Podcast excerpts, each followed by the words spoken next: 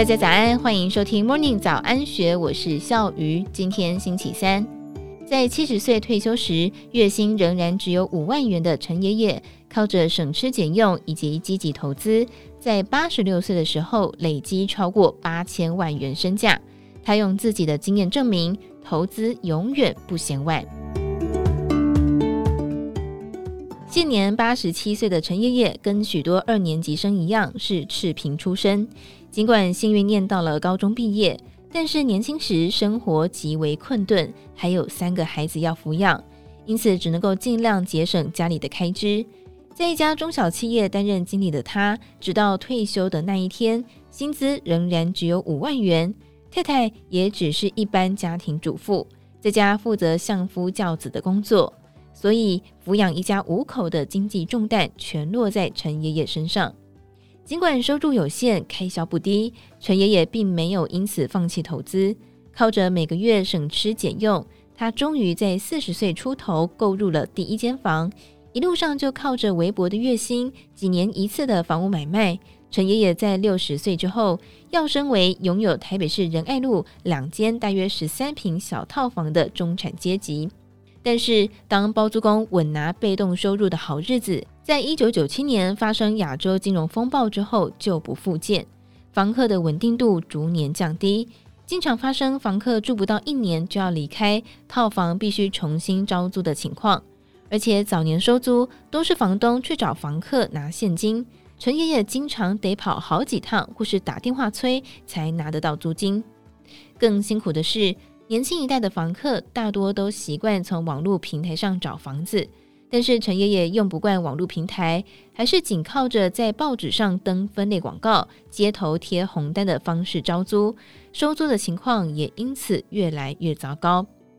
看着父亲为了每个月一点五万元的租金到处奔波，陈爷爷的儿子便劝他将房子出售，改把资金放在高股息、稳定收益的台湾绩优上市公司股票上，收益会比房租好很多。尽管陈爷爷对股票并不陌生。但是，因为他曾经亲眼见证台湾房市一路狂飙的黄金时代，也看到股票崩盘，许多菜篮族瞬间赔光一生积蓄的惨状，他总相信房屋是比较稳定的投资，所以即使收租的情况越来越差，他还是迟迟无法做出卖房的决定。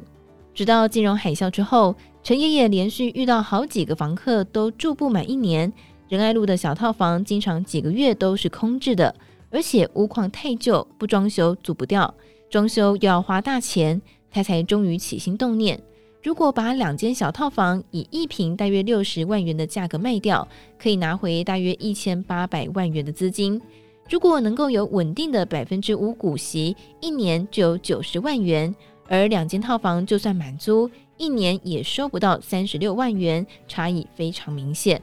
陈爷爷说，他愿意做这个决定。主要是在银行上班的儿子一直劝他，台湾有很多绩优上市公司，股息都很稳定。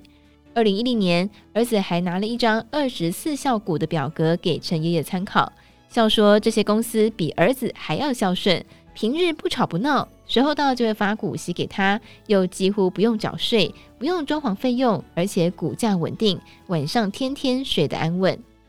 陈爷爷说，当时那张二十四孝股的名单有中华电等电信公司，有台塑、南亚等老牌的绩优股，还有富盛、中兴保全等中型产业龙头。但是陈爷爷又一直等了两年，直到二零一二年，也就是七十六岁的时候，才下定决心卖掉两间仁爱路的套房，拿回一千八百多万元，以均价大约九十元买进一百张中华电信股票。同时以大约八十五元买进一百张台积电股票。陈爷爷回忆，当年七十六岁的他已经几乎走完人生的道路，没有想到这个决定却让他赚到人生最大的财富。三年前，陈爷爷生了重病，每天起居都仰赖外佣照顾，两档持股就成了他最孝顺稳定的孝子股。每一年靠中华电信与台积电发的股利，就能够满足自己的长照开支。现在陈爷爷能够做的休闲活动不多，其中一项他每天都固定要做的事情，就是看看盘，关心手上两档孝子股的近况。陈爷爷说，他从来没有想过，在人生最后十年躺在病床上的财富增长，比在年轻时奋斗一生赚的都还要多。他归结自己做对了三件事：本金够大，选对标的，抱得够久。陈爷爷虽然薪资不高，却深知投资的重要性。在年轻时省吃俭用攒下的两间房子，也为自己的财富立下根基。又因为自己仍然有自住的房子，生活开销也不仰赖投资报酬，因此有底气长抱股票。而他选的两档股票，一档是台湾电信业龙头，一档则是被视为护国神山的台湾市值最大企业，更能够让他安心持有。陈爷爷透过分享自己的故事，想要传达两件事。第一，正确的投资决策非常重要，但是更加重要的是，我想告诉大家，投资永远不嫌晚。以上内容出自《今周刊》数位内容部，更多精彩内容欢迎参考资讯栏。如果任何想法，也欢迎你留言告诉我们。祝福你有美好的一天，我们明天见，拜拜。